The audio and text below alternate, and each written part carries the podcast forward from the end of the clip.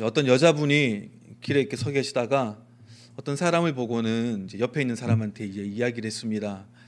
아이고 저 저 저 저 저 저 애 좀 보세요. 저 머리 또 짧고 저 청바지 입고 있는데 저, 저 남자입니까 여자입니까 이렇게 했어요. 그랬더니 이제 옆에 계시던 분이 어, 여자입니다. 제 딸입니다.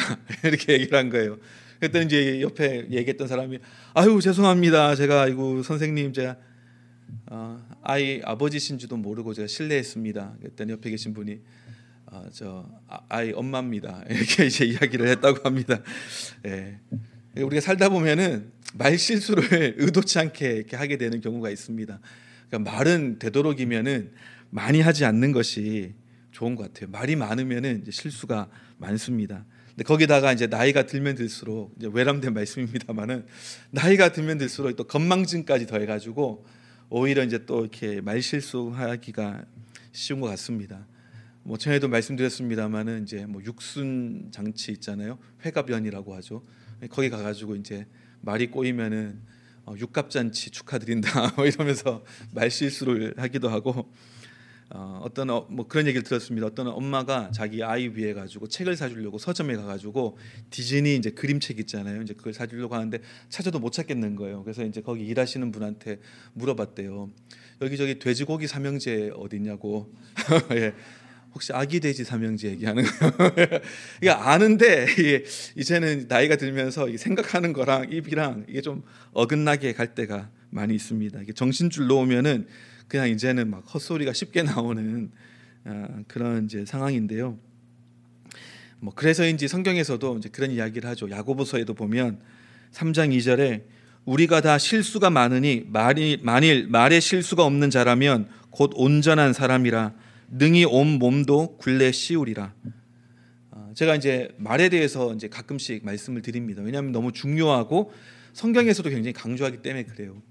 그러니까 행동에 실수가 없는 사람이라고 하지 않고 말에 실수가 없는 사람이 온전한 사람이다 그렇게 이야기를 합니다. 이제 그만큼 어, 말에 실수가 없는 것이 참 어렵고 또 혀를 길들이는 것이 어렵다라고 하는 의미이기도 합니다.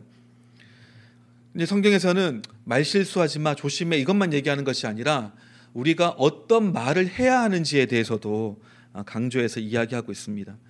이제 우리 크리스천들에게 있어서 가장 기본이 되고 중요한 것들 그래서 강조되어지는 신앙의 표현들이 있지 않습니까? 그 중에 대표적인 것이 뭐가 있겠습니까? 우리 크리스천이라면 마땅히 늘 해야 되는 신앙생활의 모습들이 뭐 하나가 뭐 기도가 있겠고 또 하나가 지금처럼 우리가 드리는 이제 예배 같은 것이 있을 수가 있죠. 뭐 기도든 예배든 다 말과 상관이 있습니다. 물론 뭐 묵상 기도도 있고 그죠? 또 예배라고 해가지고 반드시 주일날 이렇게 모여가지고 순서대로 이렇게 진행하는 뭐 그런 것만을 예배라고 하지는 않죠. 예배라고 하는 것은 말 그대로 우리가 하나님을 의식하고 우리의 대상 되시는 하나님을 우리가 인정하고 그분이 어떤 분이신지를 우리가 고백하고 높여드리는 경배하는 모든 일들이죠. 그렇기 때문에 뭐 주일날 한번 모여서 드리는 이 예배뿐 아니라 우리가 뭐 평상시에 설거지하면서 길을 걸어가면서 다른 일을 하면서도 늘 하나님을 의식하고 우리가 하는 모든 일들을 하나님께 하듯이 늘 의식하면서 어, 한다면 이게 다 예배죠. 또 하나님이 어떤 분이신지를 우리가 늘 생각하고 우리가 고백하고 살아간다면 그것도 예배입니다. 하지만 기도, 예배 이 두 가지는 다른 무엇보다 말로서 가장 잘 표현이 됩니다. 어, 말은 생각의 표현 아니겠습니까? 그러니까 뭐 아무 말 대잔치가 아니죠. 그냥 뭐 열고 나오는 대로 그냥 막 내뱉는 것이 아니라 생각하는 것이 밖으로 표현되는 것이 말입니다. 그래서 지난 주일에 제가 이제 생각의 중요성에 대해서 함께 나눴었죠. 아, 우리는 이제 분명한 생각과 의도성을 가지고 행동해야 된다 이렇게 했습니다. 그냥 뭐 관습에 떠밀려 가지고 군중 심리에 떠밀려 가지고 해오던 가락으로 습관적으로 혹은 뭐 어떤 것이 두려워서 다른 사람들의 시선과 또 인정 이런 것들을 또 의식해 가지고 그렇게 아무 생각 없이 살아가서는 안 된다는 거죠. 무엇을 하나를 하더라도 내가 왜 이것을 하고자 하는지 분명한 생각과 나의 의도성, intentionality를 가지고 하는 것이 중요하고 필요하다라고 했습니다. 그렇기 때문에 이제 기도나 예배라고 하는 것도 우리의 그런 분명한 생각이 이제 말로 표현이 되는 거죠. 어, 묵상기도라고 하는 것도 그냥 입 닫고 눈 감고 뭐 머리 숙이고 있다고 해가지고 묵상기도가 아닙니다.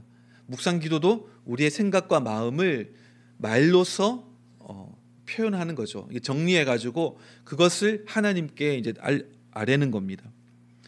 그렇기 때문에 이제 묵상 기도가 훨씬 더 어렵습니다. 통성 기도가 훨씬 쉽습니다. 막 이렇게 이야기하다 보면은 그러면 이제 좀 난데 눈 감고 가만히 묵상으로 이렇게 기도하다 보면은 자꾸 잡생각이 끼어들기도 시작하고요. 저 같은 경우는 묵상 기도하면 자꾸 그렇게 잠이 와요. 이렇게 하다 보면은 어느새 이렇게 삼층천에 가 있고 막 그렇습니다. 이게 어려워요. 그렇기 때문에 어, 묵상 기도는 상당히 높은 수준의 그런 기도의 경지입니다. 근데 이제 묵상 기도라고 하는 것도 그냥 눈 감고 아무 말 안 하고 있는 것 이것이 아니라 생각으로 정말 집중해서 하나님께 내 마음을 내 생각을 잘 이렇게 전달해 드리는 거죠. 예배를 우리가 다른 말로 경배라고도 하지 않습니까? 경배라고 하는 것도 그냥 엎드려 가지고 머리 조아리고 있는 것 그걸 그냥 경배라고 하는 것이 아닙니다. 하나님이 어떤 분이신지를 우리가 분명하게 이해하고 그분이 어떤 분이신지를 우리가 고백하는 것 그것이 이제 경배죠. 그래서 우리가 하나님 예배합니다, 경배합니다, 찬양합니다 이런 말만 반복하면 안 되고요. 어, 하나님이 어떤 분이신지 그걸 우리가 입술로 고백을 해야 합니다. 그래서 이제 한국의 어떤 개그맨의 유행어 중에 그런 거 있지 않습니까? 칭찬해 뭐 이런 게 있습니다. 아주 칭찬해 뭐 이런데 예, 사실 이제 그게 칭찬은 아니죠.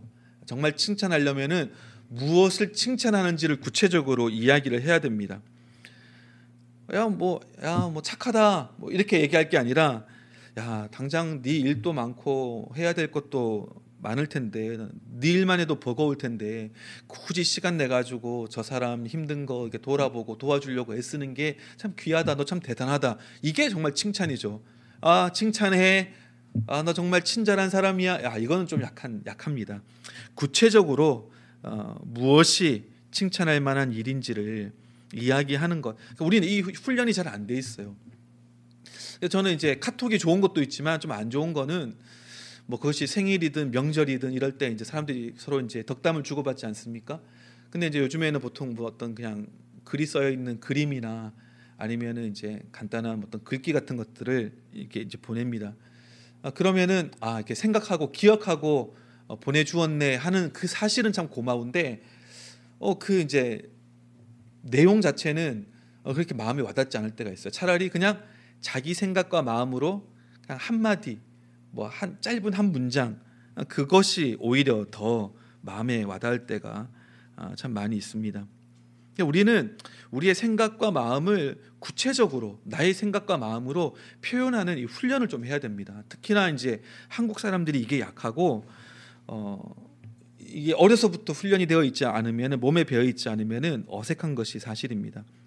또 기도나 예배 외에도 우리에게 중요한 것이 말씀 아니겠습니까? 이제 말씀은 우리가 읽는 거로 생각하지만 아, 원래 말씀은 항상 낭독하는 거였어요. 성경에도 보면은 항상 말씀을 나눌 때는 모여가지고 말씀을 낭독했습니다. 소리내서 읽었습니다. 그러니까 그걸 듣는 거죠.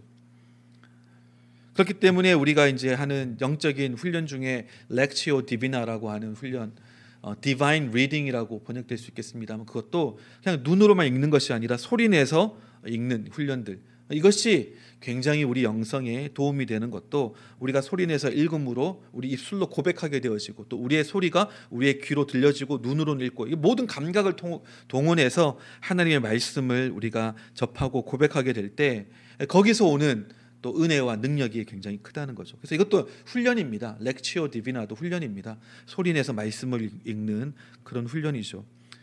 그렇기 때문에 이 기독교는 이 고백 신앙이 굉장히 중요합니다. 컨페션이 굉장히 중요한 아, 신앙입니다. 요한일서 1장 9절에도 만일 우리가 우리 죄를 자백하면 그는 미쁘시고 의로우사 우리 죄를 사하시며 우리를 모든 불의에서 깨끗하게 하실 것이요. 우리가 입으로 고백하면 자백하면 우리의 생각과 마음으로 그것을 구체적으로 하나님께 나열하면 하나님께서 그걸 용서해 주신다는 겁니다. 로마서 10장 10절에는 사람이 마음으로 믿어 의에 이르고 입으로 시인하여 구원에 이르느니라. 믿음으로 우리가 구원받지만 그 믿음이 우리의 언어로, 우리의 생각으로 표현될 필요가 있다는 거죠. 이게 무슨 주문이 아니지 않습니까? 요 주문 그대로 외웠다고 해가지고 어떤 일이 일어나고 이런 게 아닙니다. 하나님은 인격적인 분이시기 때문에 우리의 생각과 우리의 마음으로 정리되어진 생각 혹은 말 그것이 어, 심지어는 죄사함과 구원에까지 이르게 하는 힘과 능력이 있다라고 얘기합니다. 그만큼 우리의 말이 중요하다는 거예요. 왜 그렇겠습니까? 다 다는 모르겠어요. 하지만 한 가지 분명한 사실은 우리가 하나님의 형상대로 지음받은 존재들인데 하나님의 가장 대표적인 속성 중에 하나가 말씀하시는 거라는 거죠. 이 우주도 무엇으로 만드셨다고요? 막 손짓으로 만드신 게 아니라 그냥 생각으로만 만드신 것이 아니라 생각하신 것을 입술로 말씀하실 때 그것이 그대로 되어졌다라고 하는 겁니다. 하나님 또 말씀으로 모든 것을 만드셨기 때문에 그 형상 따라 지음받은 우리에게도 이 입술의 능력과 권세가 있다는 거죠. 육신의 몸을 입고 이 땅에 오신 예수님을 그 본질을 무엇이라고 요한복음에서는 이야기하고 있습니까? 1장 14절에 보면은 말씀이 육신이 되어 우리 가운데 거하심에 그냥 하나님이 육신이 되어 이것이 아니라 말씀이 육신이 되었다는 거죠. 천지를 창조하실 때 계셨던 그 말씀, 천지를 창조하셨던 그 말씀이 몸을 입고 이 땅에 오신 분이 예수님이라는 거죠. 하나님의 본질은 말씀이세요. 그렇기 때문에 하나님도 그냥 입 닫고 그냥 생각만 하고 가만히 계신 것이 아니라 우리한테 계속해서 꾸준하게 말씀하십니다. 하나님은 수다장이세요. 얼마나 말씀이 많은지 몰라요. 그래서 누가 그러더라고요. 얼마나 말씀을 많이 하시고 말씀하기를 좋아하시면 본인의 이름을 뭐라고 얘기하셨다고요? 말씀. 하나님의 이름이 말씀 아니겠습니까? 우리 하나님 만드신 모든 피조물들도 하나님께서 말씀하시는 거예요. 하늘의 해를 통해서 구름을 통해서 바람을 통해서 꽃을 통해서 모든 피조물을 통해서도 하나님은 말씀하시고 그 피조물들도 이야기를 합니다. 심지어는 돌들도 소리칠 거라고 하지 않습니까? 그러니까 이 우주는 끊임없이 이 대화의 이 연속이에요. quantum physics가 어떻습니까? 막 제일 작은 입자로 가면은 그 sound wave가 가장 작은 입자라고 하지 않습니까? 이 말이라고 하는 것 이 이 우주를 형성하는 가장 본질적인 부분이다라고 하는 것을 우리가 성경을 통해서도 알 수가 있죠. 그렇기 때문에 우리 또한 입술의 능력을 회복하는 것이 중요합니다. 오늘 창립 기념주일 아닙니까? 감사할 일들이 참 많이 있습니다. 이해할 수 없는 은혜들이 아, 있죠. 링컨시티 한인교회를 보면 늘 느끼는 게 뭐냐면은 아, 사람이 보는 것과 하나님이 보시는 것은 참 다르구나 하는 것을 가장 분명하게 이렇게 보여주는 하나의 모델인 것 같아요. 제가 이제 그런 이야기도 저희도 들었습니다만은 이제 제 앞에 계셨던 분이 박성도 목사님이시잖아요. 박 목사님이 저한테 어, 몇 번을 말씀하셨어요. 어, 박 목사님 앞서 계셨던 목사님들 이제 대부분 은퇴하고 오셨던 목사님들이죠. 그 목사님들이 한결같이 하신 말씀들이 있대요. 이게 뭐냐면은 아, 이 교회는 제가 떠나면은 이제 문 닫을 겁니다. 이렇게, 이렇게 악담이 아니라 안타까운 마음으로. 그러니까 나라도 있으니까 이 교회가 돌아가지. 나도 이제 은퇴하고 왔는데 얼마나 더 있을지 모르는데 이따가 내가 떠나면은 이 교회는 이제 문 닫을 수 있겠다. 왜? 뭐 올, 올, 오려고 할 목회자도 없을 것 같고 또 여기 뭐 이렇게 많은 한인들이 있는 것도 아니고 음, 또 이제 뭐 예전에는 여기서 이제 나와서 비즈니스 하시는 한인들도 좀 계셨는데 갈수록 좀 줄고 있고 막 이러니까 없어질 거다. 심지어는 박성도 목사님 본인도 그렇게 이야기를 하셨대요. 가만 생각해 보니까 제 생각도 그렇게 크게 다르지 않은 것 같아요. 그러니까 현실적으로 보면 야 내가 떠나면은 이 교회 문 닫지 않을까 이런 생각을 하게 되는 게 뭐라고요? 이게 나쁜 생각이 아니라 이 인간적인 현실적인 생각이라는 거죠.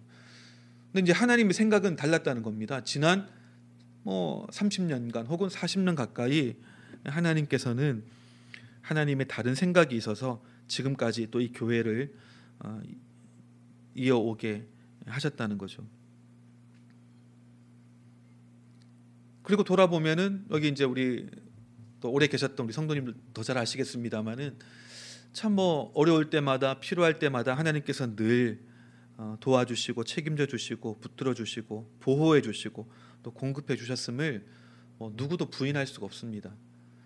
가장 어려운 이때에 어, 교회 지붕을 하게 될 줄 누가 알았겠습니까? 몇몇 분들이 그러시더라고요. 어, 저한테 아, 목사님 마음 먹고 공사하기로 결정해 주신 것이 정말 대단하고 아, 그게 정말 고맙다고. 그러니까 제가 생각도 못 해본 이야기거든요. 어, 그렇게 얘기해 주시니까 아, 또 이게 힘이 되고 격려가 되더라고요. 또 몇몇 분들은 또 그래요. 아 목사님 이걸 이렇게 어, 오픈해서 나눠 주셔서 감사합니다. 어, 제가 이제 그 글에도 썼습니다마는 제가 지금까지 목회하면서 그럴 만한 뭐 필요가 있고 이유가 있을 만한 때가 여러 번 있었지만 그때마다 뭐 헌금에 대해서 광고하거나 혹은 뭐 이런 뭐 펀드레이징 같은 것들을 어, 해본 적이 없어요. 근데 이제 이번에도 고민하다가 하나님 주시는 마음 가운데 오픈했는데 몇몇 분이 그러시더라고요. 목사님 그걸 알려주셔서 나눠주셔서 너무 감사합니다. 그러니까 말씀하지 않으셨으면 몰랐을 것을 알려주셔서 너무 감사합니다. 그래서 동참할 수 있어서 감사합니다. 이런 이제 이야기들을 합니다. 그러니까 이것 또한 표현하지 않았다면은 이루어지지 않았겠다는 생각들을 또 하게 됩니다. 오늘 본문을 보시면은 제사장의 축복 아니겠습니까? 아론을 통해서 어, 하나님이 축복하기 원하시는 내용들입니다. 읽어보면은 축복하기 이스라엘 백성들을 축복하기 원하는 것은 누굽니까? 모세입니까? 제사장 아론입니까? 누구죠? 배경 그렇습니다. 모세가 와가지고 아론에게 이렇게 백성들을 위해서 축복하십시오라고 얘기하는 게 오늘 우리가 읽었던 민수기 본문입니다. 근데 이렇게 내용을 보면은 축복하기를 정말 원했던 분은 누구죠? 분 그러면 다 힌트가 다 나오는데 예, 하나님이시죠. 그러니까 하나님이 축복하기 원하시는 거예요. 그래서 누구에게 이야기하셨다고요? 모세를 불러다가 모세야 아론한테 가서 이렇게 좀 이야기해 다오 이게 한 겁니다. 어떻게 얘기하라고요? 모세 아론에게 가서 요런 요런 요런 말들로 이스라엘 백성을 위해서 축복을 하라라고 어, 이야기를 하라는 겁니다. 그렇기 때문에 어, 정작 축복을 하고 싶어 했던 주체는 모세도 아니고 그 말을 대, 대신 전했던 모세도 아니고 또 그 말 그대로 축복을 하는 아론도 아니라 그 말을 시켰던 하나님이시라는 거죠.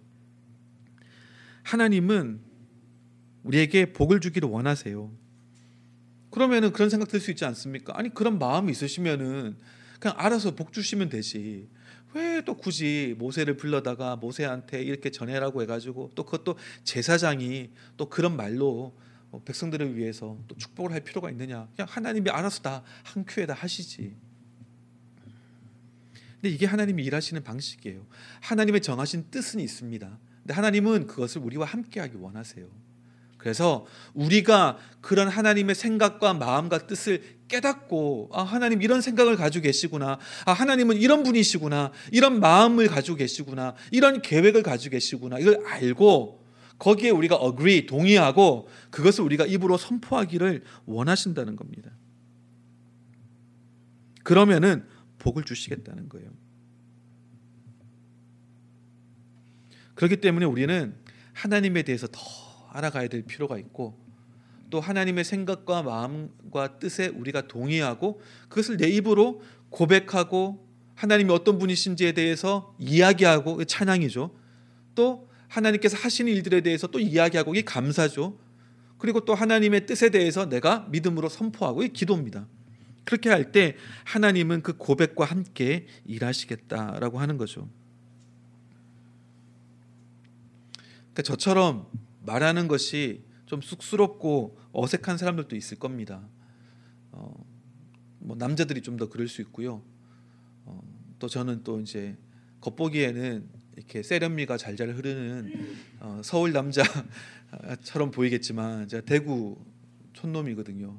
그러니까 이제 경상도 사람들 또 무뚝뚝한 게 유명하지 않습니까? 이게 어색해요. 우리는 또 한국에서는 특히 어려서부터 말하는 게 이게 훈련이 안 돼 있습니다.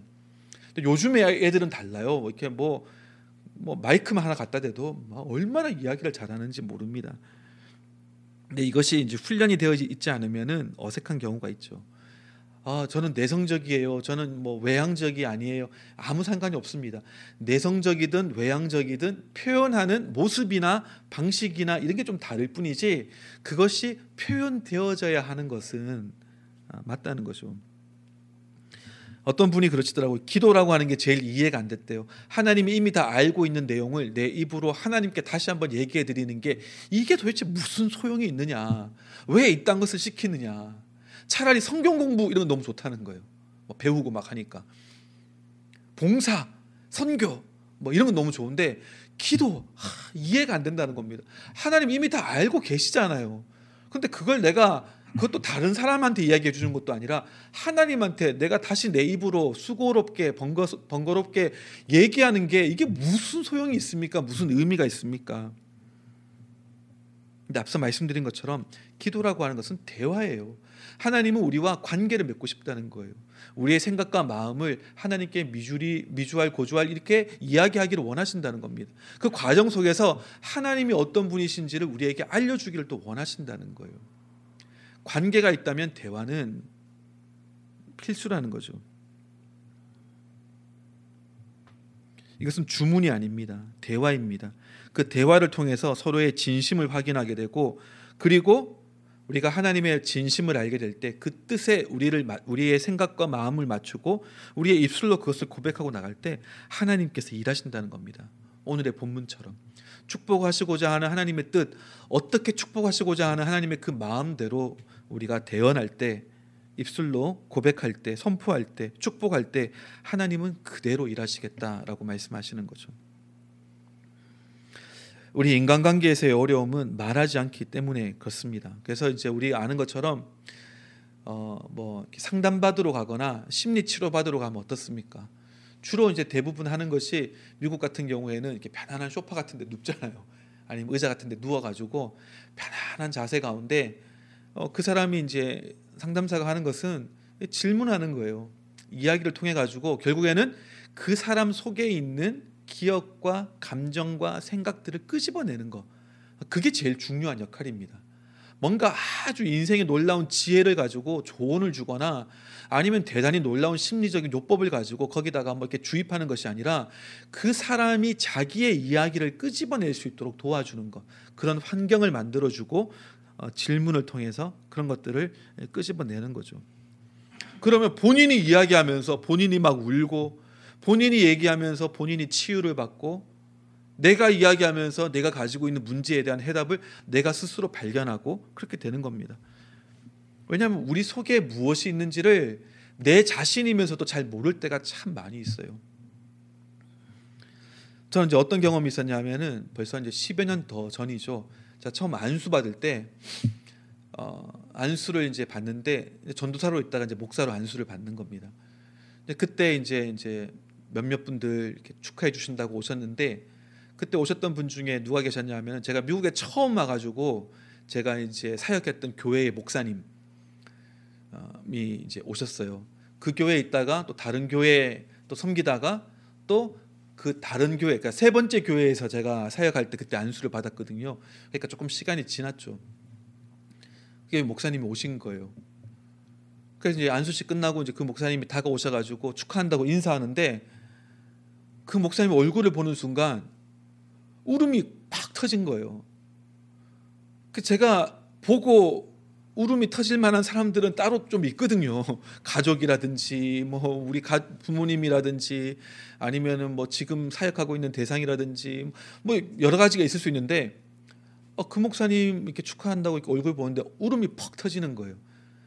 그러니까 왜 그런 거 있잖아요. 머리로는 이해가 안 되는데 어 그 막 눈물은 나오는 거. 어, 왜 그런가? 어, 지금도 다 자, 잘은 모르겠어요. 그러니까 처음에 미국에 와가지고 이제 첫 교회니까 또 의미가 있을 수 있겠죠. 오자마자 그것도 처음 맡은 것이 영어 중고등부 유스 그룹 맡고 나중에 또 뭐 영어 대학부도 좀 했었나요? 어, 뭐 하고 그래가지고 참 힘들었어요. 힘들게 그때 사역하고 했지만 그게 뭐 사역이 힘들었던 거지 목사님하고 제가 뭐 이렇게 뭐 갈등이 있고 그러진 않았죠. 이제 그때는 또 저도 교만해가지고 어, 아, 나같이 괜찮은 사람을 또 이렇게 알아보고 뽑으신 저 목사님의 안목이 참 놀랍구나. 뭐 이런 교만한 마음을 또 가지고 있다가 된통 그냥 깨지고 그냥 박살나고 그냥 어, 했던 이제 그런 경험이 있죠. 우리 막 나더라고요. 제가 이제 저기 동부의 어떤 미국 교회에 컨퍼런스를 이제 갔을 때 이제 세션이 끝나고 점심 시간이 돼 가지고 이제 밥 먹으러 아내랑 같이 이제 차로 파킹라스 걸어가는데 어떤 분이 이렇게 어떤 할머니 같은 분이 오시더니 어, 괜찮으면은 하나님이 자기한테 나에 대해서 어떤 이렇게 좀 말씀을 주시는 것 같은데 같이 나눠도 좋겠냐고 그래서 어 나눠 달라고 했더니 이제 그분이 이제 그런 얘기를 하시는 거예요. 하나님께서 되게 좀 어, 위로하고 격려하고 싶어 하신다고. 위로 받을 게 아무것도 없거든요. 뭐 힘든 일도 없고 뭐 그런 거 없는데 어 그러냐고 뭐에 뭐 때문에 그러냐 했더니 어, 저와 저희 아버지와의 관계 때문에 하나님께서 그렇게 저는 아버지랑 관계가 너무 좋거든요. 아버지 너무 좋아하고 존경하고 사랑하고 아버지 이제 목사님이시고 했는데 어, 뭐 어떤 내용이냐 했더니 얘기하기를 이제 제가 아버지와 저의 생각이나 의견이 다른 것 때문에 마음 가운데 되게 좀 힘들어 한다는 거예요. 어, 근데 이제 하나님께서 말씀해 주고 싶은 것은 괜찮다라고 하는 것과 그리고 어, 네가 가지고 있는 생각이 맞다라고 하는 이제 그런 얘기였다는 거예요. 어, 그러냐고 이제 무슨 말인지 잘 이해가 안 되더라고요. 근데 그때도 이해 이유를 알 수 없는데 막 눈물이 나기 시작하는 거예요. 그러니까 머리로는 어, 내가 왜 이러지 막 이런데 막 눈물이 막 계속 나는 겁니다. 이제 그러면서 제가 이렇게 좀 생각해 보니까 좀 깨달아지는 게 있었어요. 이제 그 당시에 저희 아버지가 어, 아버지로서 또 선배 목회자로서 이제 제가 이제 걱정이 되니까 어, 이렇게 좀 걸어가기를 원하는 길들이 있으셨거든요.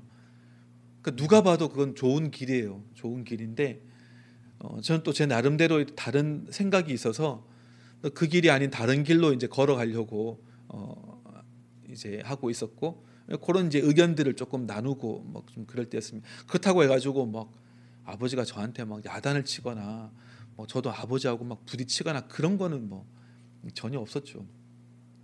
근데 그 이제 사건을 겪고 나서 가만히 생각해 보니까 제 마음 가운데 부담이 크게 있었나 봐요. 그러니까 아버지의 뜻을 거스르는 거에 대한 그 미안함과 부담감과 그렇지만 어 제가 이제 목사가 됐을 때는 일반적으로 생각하는 목회의 길을 가려고 목회자가 된 건 아니거든요.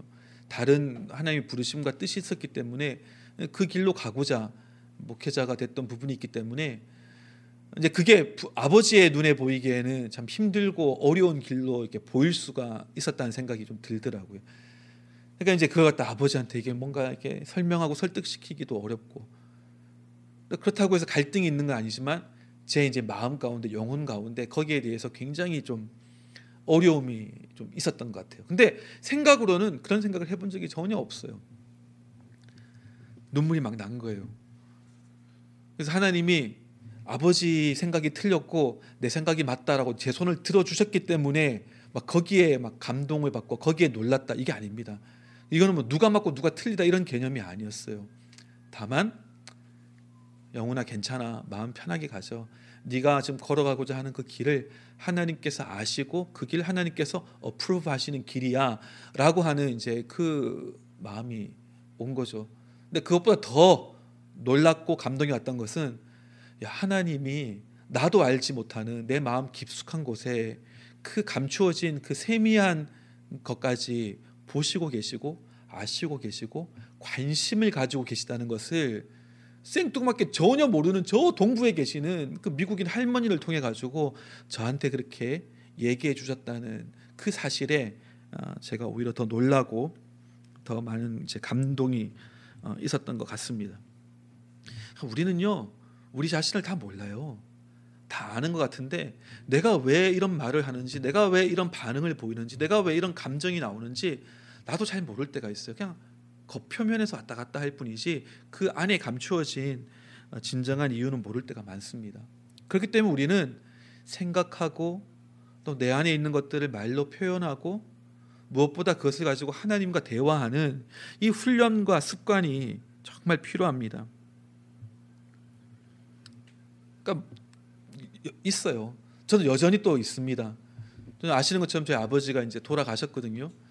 근데 이제 처음 어, 아버지께서 한국 계시면서 쓰러지셨어요. 쓰러지셔가지고 원래는 그날 밤을 넘기시기 어렵다라고 하는 그런 이야기가 있었습니다.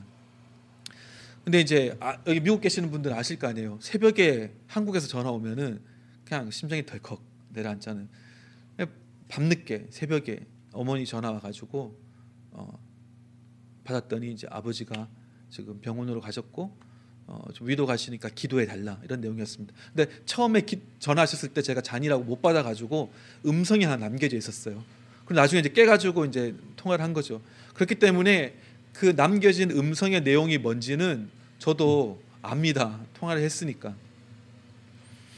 그리고 이제 그 이후에 여러 가지 일들이 있었죠. 아버지가 회복되시고 또 수술도 받으시고 그리고 저도 이제 나중에 한국 가가지고 어, 또 뵙고 뭐 그리고 이제 어, 나중에 하나님께서 불러서 또 가셨는데 어, 저는 이제 지금 또 좀 마음에 좀 부담으로 있는 것이 미스테리로 있는 것이 뭐냐면 아버지께서 돌아가시기 전까지는 참 많이 울기도 하고 기도도 많이 했는데 딱 돌아가실 때부터는 제가 거의 아버지 때문에 운 적이 없어요. 눈물이 나지가 않아요. 그래서 야, 이 괜찮나? 내가 뭐 좀 문제가 있나? 이런 생각들을 좀 했습니다. 근데 저도 이제 이 부분에서 프로세스가 필요하다라고 하는 것이 느껴지는 것이 저는 아직까지도 제 전화기에 그때 어머니가 남겨놓은 음성이 있거든요. 근데 아직까지도 제가 그걸 못 듣고 있어요. 다 아는 이야기잖아요. 통화도 했으니까. 아버지도 이미 돌아가신 지가 벌써 수년이 지났는데 아직도 그 음성은 제가 확인을 못 합니다. 그러니까 머리로는 괜찮은데 마음으로 안 되는 그런 부분들이 아, 있다는 거죠. 그렇기 때문에 우리는 우리 안에 있는 이런 여러 가지 생각이나 이런 감정들에 대해서 프로세스할 필요가 있어요. 그러기 위해서는 우리는 이야기하는 습관이 필요합니다. 아, 미주알 고주알 다 얘기해야 돼요. 어, 전에 한번 얘기 드렸는지 모르겠습니다만은 한국에 이제 이찬수 목사님이 미국에 안식년으로 잠깐 와 계실 때가 있었습니다. 한국에서 막 바쁘고 분주하게 목회하시다가 미국에 이렇게 오시면은 처음에는 아마 처음에 좀 자괴감도 느끼셨을 거예요. 왜냐하면 뭔가를 해야지 되는데 너무 안 하고 이렇게 있으니까 어, 본인도 그런 얘기를 하시더라고요. 힘든 거예요. 오히려 쉬는 게 아무것도 안 하는 게.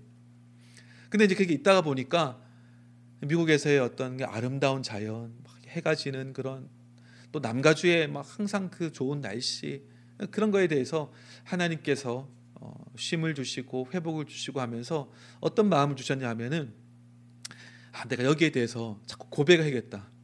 이찬수 목사님도 저랑 같은 대구 같은 고향 출신이거든요. 그러니까 이분도 이제 경상도 남자라 표현을 잘 못하죠.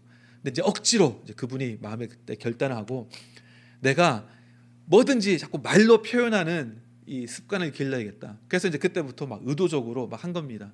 근데 뭘 하겠습니까? 뭐 불평하고 불만하는 얘기를 훈련하겠습니까? 사랑한다는 이야기. 아, 낯간지러워서 못하던 그런 얘기 있잖아요.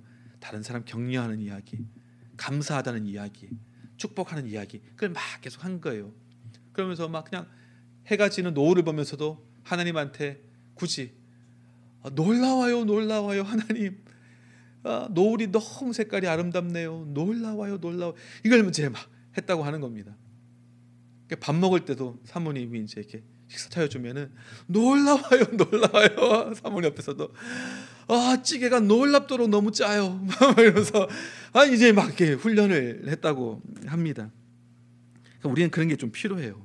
억지스럽더라도 이 훈련이 안 됐기 때문에 자꾸 이야기하는 어, 습관을 가져야 합니다. 관계에서 오는 그런 오해들도 어, 풀어야 되죠. 대화의 궁극적인 목표는 어, 어디 이제 그 교재를 봤더니 진실을 서로 소통하는 거예요. 대화의 목적은 진실을 소통하는 거예요. 내 안에 있는 그 진실을 솔직하게 얘기하면 되는 겁니다. 사람들이 이제 그걸 잘 못하죠. 자기 자신을 포장하고 다른 사람들이 듣기 원하는 이야기를 어, 하려는 거기에 훨씬 더 우리가 습관이 들여져 있습니다. 근데 모든 대화의 궁극적인 목표는 진실을 이야기하는 거예요. 그러기 위해서는 시, 사랑을 바탕으로 하는 신뢰 위에 그것을 이제 쌓아나가는 훈련을 해야 되죠. 근데 우리는 어려서부터 그 훈련이 안 돼가지고 대화라고 하는 것은 내 안에 있는 솔직한 생각이나 감정을 표현하는 것이 아니라 어, 상대방의 동의를 얻어내기 위한. 그래서 이제 뭐 두 사람도 그런 경험 있는지 모르겠지만 미국 뭐 부모님들도 애들한테 많이 그렇게 얘기하잖아요. 뭐 얘기하고는 Hey, do you understand me? Do you understand me? 내가 하는 말 무슨 말인지 알겠어? 이렇게 물어봅니다. 그 말은 뭐라고요? 정말 내가 하는 이야기를 이해했는지를 물어본다기보다는 내가 하는 말에 Do you agree? 그런 얘기잖아요. 동의해? 이런 얘기죠. 너 방 치워. 알겠지? Do you understand? 하면 무슨 말이라고요? 아, 내가 한 이야기를 이해했냐는 것보다 어, 방 치워 이 얘기예요. 그렇기 때문에 어려서부터 어, 우리는 이제 그런 것들에 이렇게 익숙해져 있으면서 대화라고 하는 것은 상대방의 생각에 내가 동의하기를 강요하고 강요당하는 그런 것으로 많이 이제 오해를 했다는 거죠. 그래서 대화를 하면은 내가 원하는 것을 저 사람에게 관철시키고자 대화를 할 때가 있다는 겁니다. 하지만 건강한 대화는 뭐라고요? 그냥 내 안에 일어나고 있는 일들에 대해서 솔직하게 얘기를 하는 거래요. 그래서 이제 거기 보면 약간 공식같이 그런 것이 있습니다. I feel like something when something happens or when you do something or when you say something, but I need to feel this. 약간 이런 식의 이제 공식같이 만들더라고요. 그러니까 우리가 얘기해야 되는 건 뭐냐면은 그냥 내가 느끼는 것. 나는 네가 이렇게 이야기할 때 이런 느낌이 들어. 하지만 내가 원하는 느낌은 이런 느낌이야. 얘기를 하는 거죠. 근데 이제 왜 보통 오해가 있고 다툼이 있습니까? 그걸 내가 상대방한테 강요하는 거예요. 그렇기 때문에 넌 이렇게 해. 이렇게 다르게 변화돼. 다른 말을 해. 다른 행동을 해. 라고 내 자신에게 동의시키려고 하기 때문에 여기에서 갈등이 있고 대화가 막힌다는 거죠. 하지만 우리는 그냥 내 안에서 일어나고 있는 일들에 대해서 솔직하게 이야기하는 이 훈련을 어, 하는 것 거기까지가 나의 몫이에요. 거기에 대해서 저 사람이 어떻게 반응하는가 하는 것은 그 사람의 몫입니다. 하지만 내가 그 사람의 말이나 행동이나 생각을 내가 내 생각에 맞추려고 동의시키려고 변화시키려고 한다면 실망할 수밖에 없죠. 안 바뀌는 것 같으니까. 그러다 보면 나와 다른 생각을 가지고 있는 사람을 받아들이기가 어렵고 어, 그런 관계를 갈등과 대결로만 치부할 수 있다는 겁니다. 우리는 우리 안에서 일어나는 일들을 나눌 수 있어야 됩니다. 그래서 그 교재에 보면은 이런 말로 내 안에서 일어나는 일들을 표현하는 것이 훈련되어 있지 않는 사람은 나중에 어른이 돼서도 어떻게 나타나냐 하면은 immature한 모습으로 나타나는데 그게 바로 이제 행동으로 표현한다는 거죠. 문을 쾅 닫고 나간다든지 뭐 소리를 확 지른다든지 물건을 집어 던진다든지 그러니까 내가 왜 이렇게 frustrate 되어 있고 내가 왜 이런 느낌을 가지고 있는지에 대해서 본인 자신도 잘 모르는 거예요. 어떻게 이것을 설명하고 표현해야 될지를 잘 모른다는 거죠. 그러니까 이제 우리는 이런 것들이 훈련이 필요합니다. 사랑과 신뢰의 바탕 위에 우리 자신의 솔직한 생각과 감정을 안전하게 표현할 수 있다면 그래서 상대방을 내 뜻대로 조종하고 동의시키려 하기보다 그 진실 자체가 일할 수 있도록 한다면 그리고 진리이신 성령님께서 그 가운데 일하실 수 있도록 내가 존중하고 기다려 줄 수 있다면 많은 것이 달라질 수 있다는 거죠.